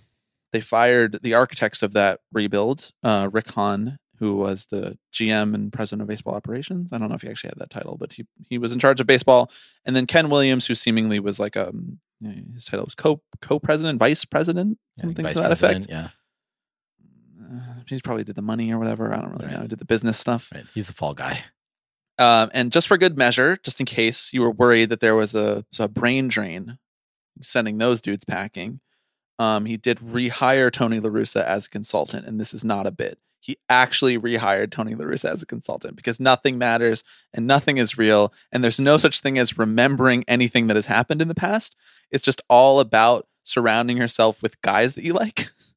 That it. You know, we've never stopped to consider whether or not Tony La Russa maybe just has really good vibes. Jerry Reinsdorf heard Drake say no new friends and he was like, I'm Sounds in. like- sounds good to I'm me. in. He's like, I'm with it. Yeah. I'm with it, Aubrey. I haven't had any new ones in like 40 years.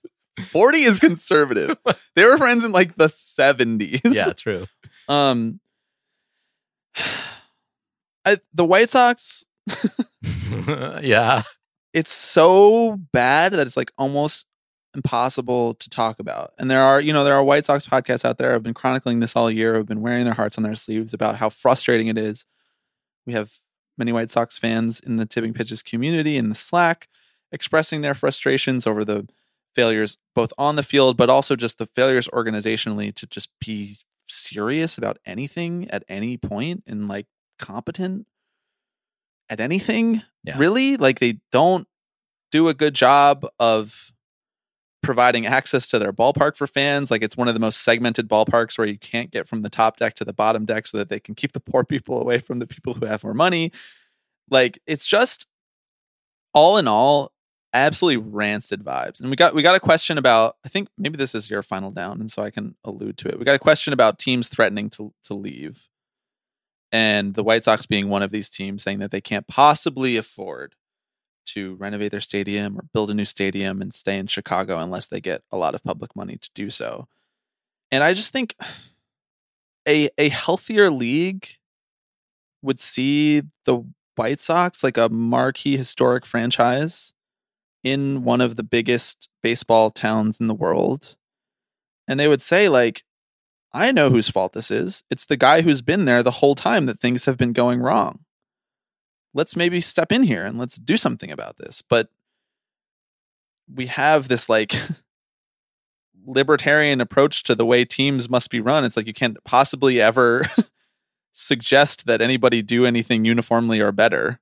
We just got to let guys cook on Yeah. their own. And this is, I mean, this is what you get when you got a guy that doesn't know how to cook And Jerry Reinsdorf. He is absolutely one of the most incompetent living human beings on the face of the earth. I think maybe we've said this before, but uh, I'd be in favor of term limiting owners. I, yes, I agree. Like I kind of unironically, like you should have to reevaluate every so often. It's kind of like when you He's get your driver's license, since like you before know, the like, internet. like actually, like you should have to prove that. Like, okay, explain what OPS is, Jerry Reinsdorf. you know, you have to pass. you have to pass like a baseball civics test. like the citizenship test. Exactly. That's good. Weirdly though, I feel like he probably fucking does know what OPS no, is. I know. ask him if he knows like we got to get deeper in the weeds you know we got to ask him about like some clause from the cba or something like that Right. although he probably does care about that too that's the thing he's too involved. I know. I know. I don't know what to do about that. I don't know. That's but just seeing the demoralization of White Sox fans who have had to put up with so much shit is my final down for the week. Um, I already kind of spoiled yours, but what is your final down? No, I you didn't. It's a perfect segue, right? I mean, we have seen stories trickling out over the last few months I just- about I just remembered our segues idea. Remember the one that we emailed to ourselves? Alley oop segues.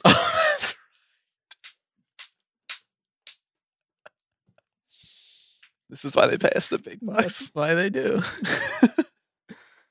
this is a new uh, concept that Alex and I are going to be rolling out on the podcast over the next few weeks as, we work through what it's going to look like. But it'll be alley oop segues where I start a sentence and he finishes the segue for me, or vice versa.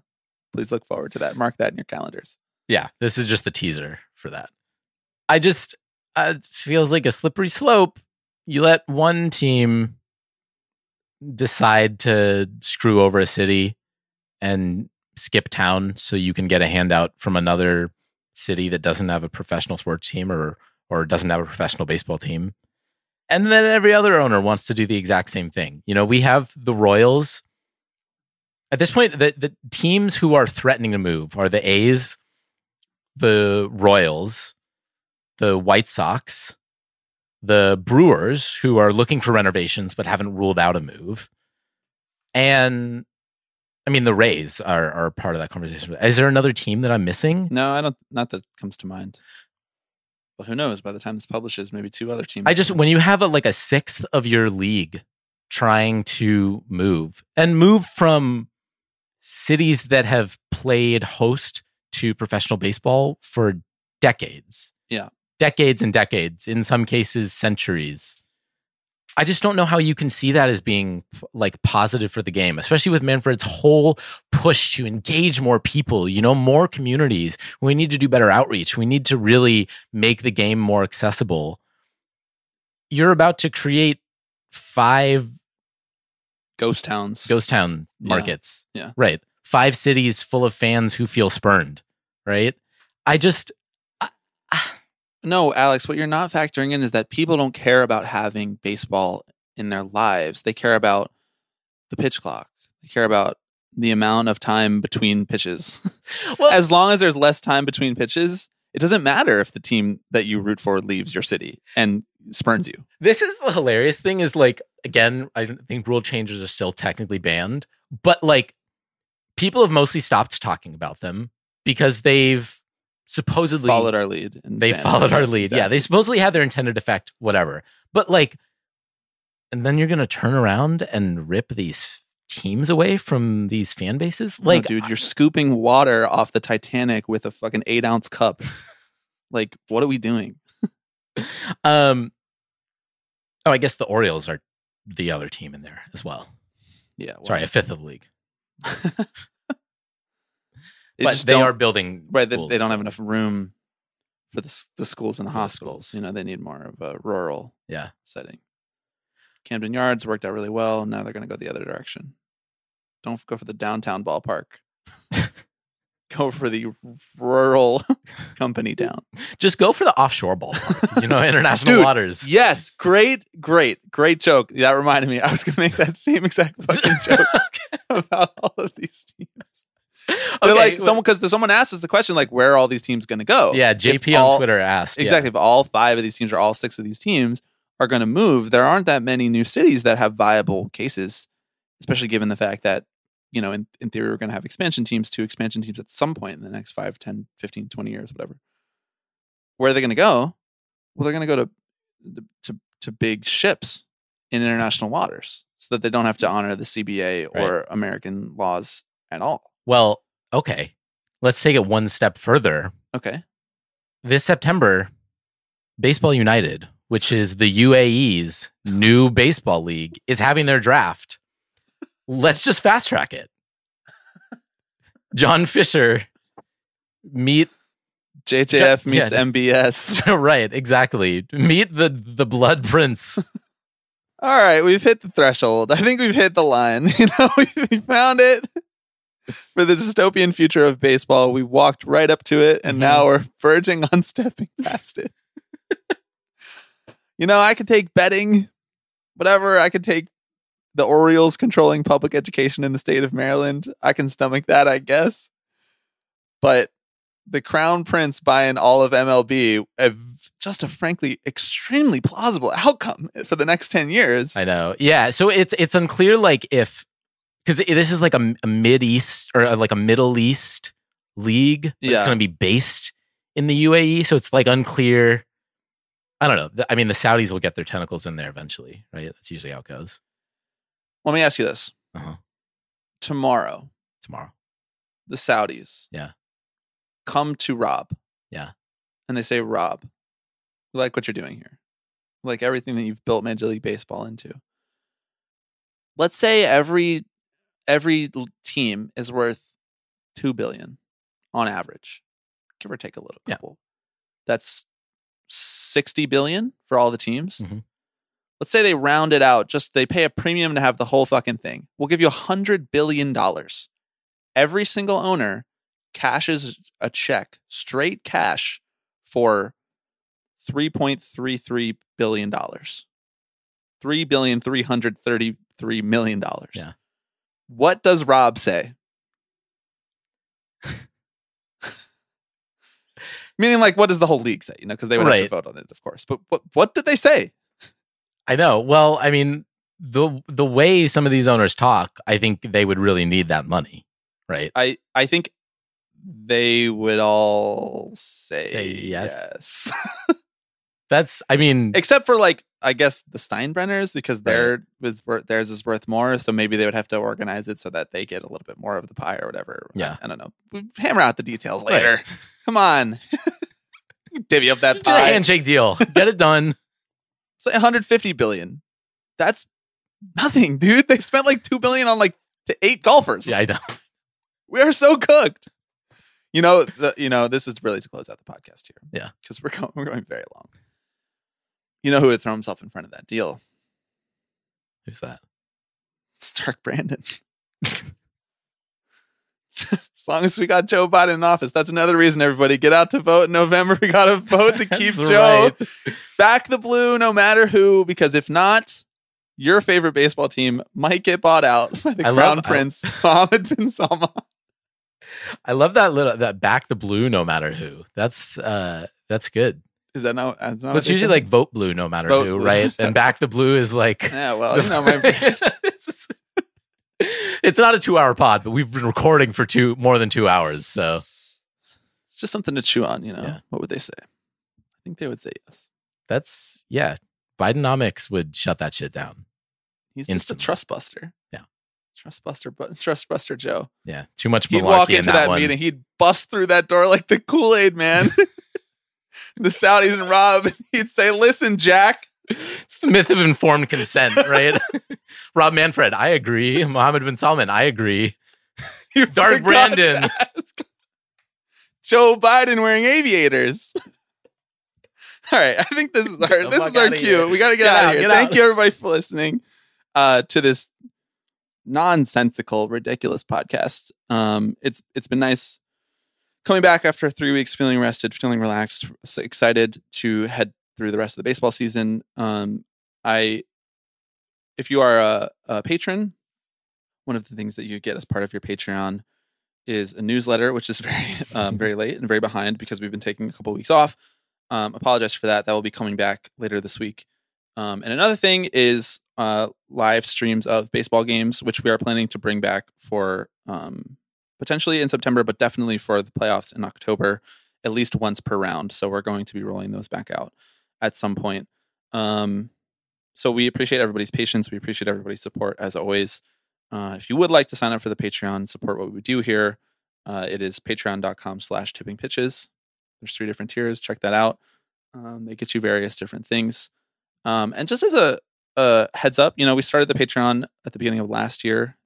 It has it's been largely unchanged since we started it in the structure and the format and stuff and what we offer at each tier. But um, we are going to take stock of what the Patreon different tiers offer at some point during this off season, and so we will likely uh, refresh it in a way that is uh, more beneficial to um, to you guys who are signed up for it. So uh, just know that we are considering that and thinking about that, and you know, hopefully are going to be providing a little bit more um, of a like direct reciprocation of the support that we've been getting on Patreon because it has been um, so overwhelming and extremely humbling. So thank you to everybody for all of the support. I believe that is all of the um, serious hosting I have to do at the end of this just frankly unserious, Outrageous. ridiculous, outrageous podcast that we just recorded. Is there anything else that you would like to add for people? Uh, Zack Gelof for MVP. Let's go. That's kind of that's kind of it. That's the only thing that's The been occupying my brain space. back. A's back. back. If they win out, They could finish ten games under. exactly, which is right where everyone thought they'd be. Mets are in last right now. I know that's really tough for me to swallow. Um, thank you to everybody for listening. We will be back. Because I,